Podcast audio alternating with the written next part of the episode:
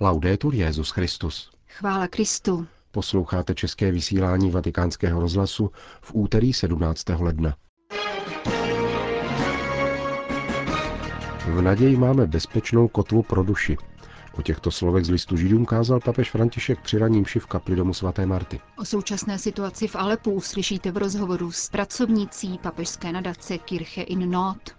Muslimští migranti přicházejí do křesťanských zemí, protože vědí, že se zde ctí lidská důstojnost, říká biskup Kolomb, který má na starosti otázku migrace při francouzském episkopátu. Pořadem provázejí Milan Glázer a Jana Gruberová.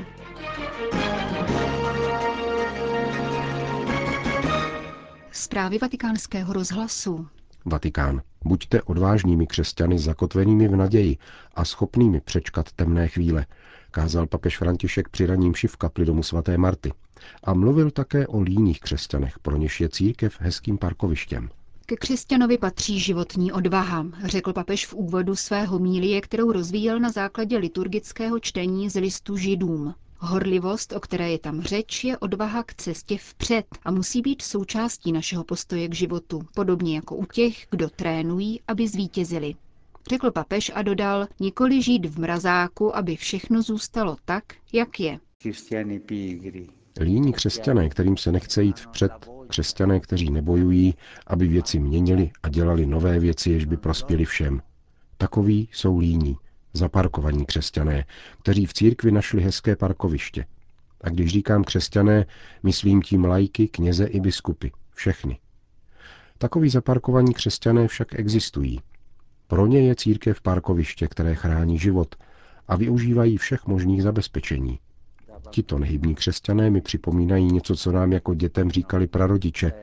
Dej pozor na stojatou netekoucí vodu, protože ta se kazí jako první. Křesťany dělá odvážnými naděje, zatímco líní křesťané jsou bez naděje, v penzi, pokračoval papež. Je krásné jít po mnoha letech práce do penze, avšak prožít v penzi celý život je nepěkné. Naděje je však kotvou, které se držíme, abychom zápasili i v těch nejtěžších momentech. A to je dnešní poselství. Naděje. Ta, která neklame a sahá dál. V této naději máme bezpečnou a pevnou kotvu pro duši. Naděje je kotvou, kterou jsme hodili a držíme se provazu, ale jdeme tam, kde je naše naděje.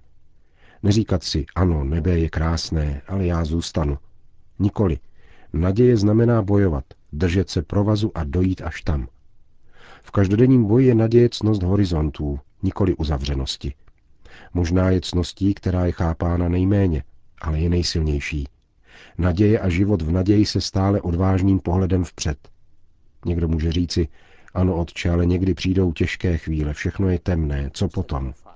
Chytni se provazu a vydrž. Nikomu z nás nebude život darován, je třeba úsilí anebo trpělivosti, poznamenává papež. Je zapotřebí mít odvahu jít vpřed a vydržet. Odvážní křesťané často chybují, všichni chybujeme. Chybuje ten, kdo jde ku předu, zatímco ten, kdo je nehybný, vypadá jako bezchybný. Položme si otázku, jaký jsem, jaký je můj život víry. Je to život s horizontem, nadějí a odvahou jít vpřed, anebo vlažný život, který nedovede přečkat nepěkné chvíle. Kéž nám pán daruje milost, jak jsme prosili ve vstupní modlitbě, abychom překonali svoje sobectví a nebyli zaparkovaní, nehybní a sobečtí křesťané, kteří hledí jen na sebe, nedovedou pozvednout hlavu a dívat se na něho. Pán, ať nám daruje tuto milost. Končil papež František raní kázání v kapli domu svaté Marty. Vatikán. Svatý stolec se dnes prostřednictvím svého tiskového střediska vyjádřil k událostem posledních týdnů týkajících se suverénního vojenského řádu maltéských rytířů. V tiskovém prohlášení zdůrazňuje podporu a pouzbuzení chválihodné práci, kterou členové řádu i dobrovolníci vykonávají v různých částech světa a kterou naplňují cíle řádu, tedy obranu víry a službu chudým, nemocným a nejvíce zranitelným lidem. Svatý stolec ve vůli podpořit a nadále posílit toto velkorysé poslání vyslovuje plnou důvěru pěti členům skupiny, kterou svatý otec František ustanovil 21. prosince loňského roku. Tato skupina byla jmenována s cílem informovat papeže Františka o krizi současného ústředního vedení řádu. Svatý stolec na základě dokumentace, kterou má k dispozici, odmítá jakýkoliv pokus o diskreditaci jejich členů a práce. V této delikátní fázi svatý stolec doufá v bezvýhradnou spolupráci všech zúčastněných stran a očekává zprávu zmíněné skupiny, aby v otázkách náležejících do jeho kompetence mohl přijmout co nejpříhodnější řešení k dobru suverénního vojenského řádu maltéských rytířů a celé církve. Vatikán. Věříme, že náš osud se může změnit. Doufáme v lepší budoucnost našich rodin. To jsou slova z listu, který děti uprchlíků adresovali papeži Františkovi u příležitosti Světového dne migrantů a uprchlíků, který se připomínal minulou neděli. V dopise popisují, co dosud museli prožít a zároveň mluví o své naději na pokojnou a bezpečnou budoucnost. Mezi autory jsou mimo jiné děti z uprchlického tábora na italském ostrově Lampedusa, kde se o ně stará združení Save the Children. Humanitární organizace upozorňují, že 91% z celkem 28 tisíců dětí, které se v uplynulém roce dostali do Itálie mořskou cestou, přijelo bez dohledu dospělých. Je to dvakrát více než v roce 2015. Foska Norris, vedoucí oddělení institucionálních vztahů organizace Save the Children, odpověděla vatikánskému rozhlasu na dotaz ohledně zmizelých dětí, o kterých média opakovaně přináší zprávy. Podle údajů Interpolu za rok 2015 zmizelo během tohoto roku pět tisíc dětí cizí národnosti. Tento údaj zahrnuje jak chlapce a děvčata, kteří úmyslně skrývají svou identitu před úřady, aby mohli pokračovat v cestě do jiných měst a států a nemuseli zůstat v Itálii tak také ty nezletilé, kteří se mohli v některých případech dostat do rukou kriminálních organizací, které je zneužívají jak pro práci, tak sexuálně. Říká Foska Norris organizace Save the Children. Sýrie. Navzdory vyhlášenému osvobození Alepa od teroristických band ve městě dosud nenastal klid, potvrdila vatikánskému rozhlasu obchodní vedoucí německé větve katolického podpůrného díla Kirche in Not Karin Maria Fenbertová strávila minulý týden v Alepu, kde mluvila s tamními křesťany a jejich biskupy. Anglicko-německo-polská tříčlená delegace vyslaná papežskou nadací mohla díky syrské armádě poprvé vstoupit přímo do terénu a uvědomit si, jak vypadá město, které se kdysi nazývalo Paříží východu. Alepo není úplně zničené. Existují velké rozdíly mezi východní a západní částí. Před válkou ve městě žilo 5 milionů obyvatel, nyní jsou to na nejvýš 2 miliony, z toho většina v západní části. Několik desítek tisíc teroristů z východní části odešlo do Idlibu, ale někteří se přestěhovali do západní části, což pro tamní obyvatele není úplně bezpečné. Také ve východní části města jsme mohli pozorovat různé stupně zkázy. Velmi silně zasažena byla městská část, ve které se kdysi nacházelo jezuitské středisko. Západní Alepo utrpělo zejména kvůli intenzivnímu bombardování. Lidé tu mluvili až o stovce detonací za jednu noc a neustálém zasklívání oken. Byli jsme ubytovaní ve vojenských prostorách syrské armády, kde jsem si všimla, nakolik jsou při tamním bodu mrazů důležité neporušené okenní tabulky. Možnosti vytápění jsou prakticky nulové, protože dodávky nafty v Sýrii nefungují a topný olej je drahý. Sýrie trpí také nedostatkem zemního plynu poté, co samozvaný islámský stát v polovině ledna vyhodil do povětří jeho ložisko v Hajanu v Homské oblasti severozápadně od Palmíry. Přímo v Alepu teroristé vybombardovali městskou elektrárnu, takže město se stále potýká s nedostatkem elektrického proudu. Většina domů v Alepu je více poschodová a to znamená, že v nich nefungují výtahy ani osvětlení na schodišti. Lidé si sebou musí neustále nosit baterky. Městská zpráva vyhlásila projekt 2 ampéry na rodinu, který pokrývá z generátorů. Znamená to, že v domácnosti může souběžně fungovat pár žárovek a jeden elektrospotřebič. Jeden lékař, který v 80. letech žil v Německu a mluvil výborně německy, mi vyprávěl, že získává informace výhradně po internetu, protože ve městě nenajde noviny ani knihy. K tomu ale potřebuje elektrický proud. Jak dodává německá pastorační pracovnice, průměrný měsíční příjem současného Alepana se pohybuje kolem 150 dolarů. Kirche in Noc se snaží ulevit této materiální nouzi s pomocí dalších organizací, syrské charity, jezuitské služby uprchlíkům a Červeného půlměsíce.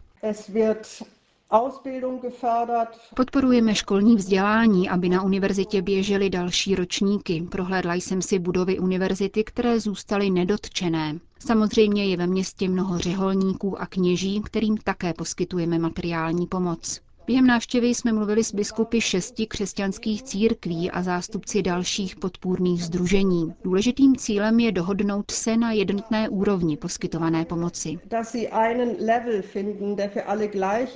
Podle Fenbertové se nicméně do západní části Alepa postupně vrátil život. Na hlavních třídách viděla otevřené obchody i restaurace, ve kterých hlídkují ruští vojáci. Lidé se odvažují výjít do ulic, rozproudila se nikým nekontrolovaná a tudíž chaotická doprava. Do města vede jedna relativně bezpečná přístupová cesta, kontrolovaná syrskou armádou.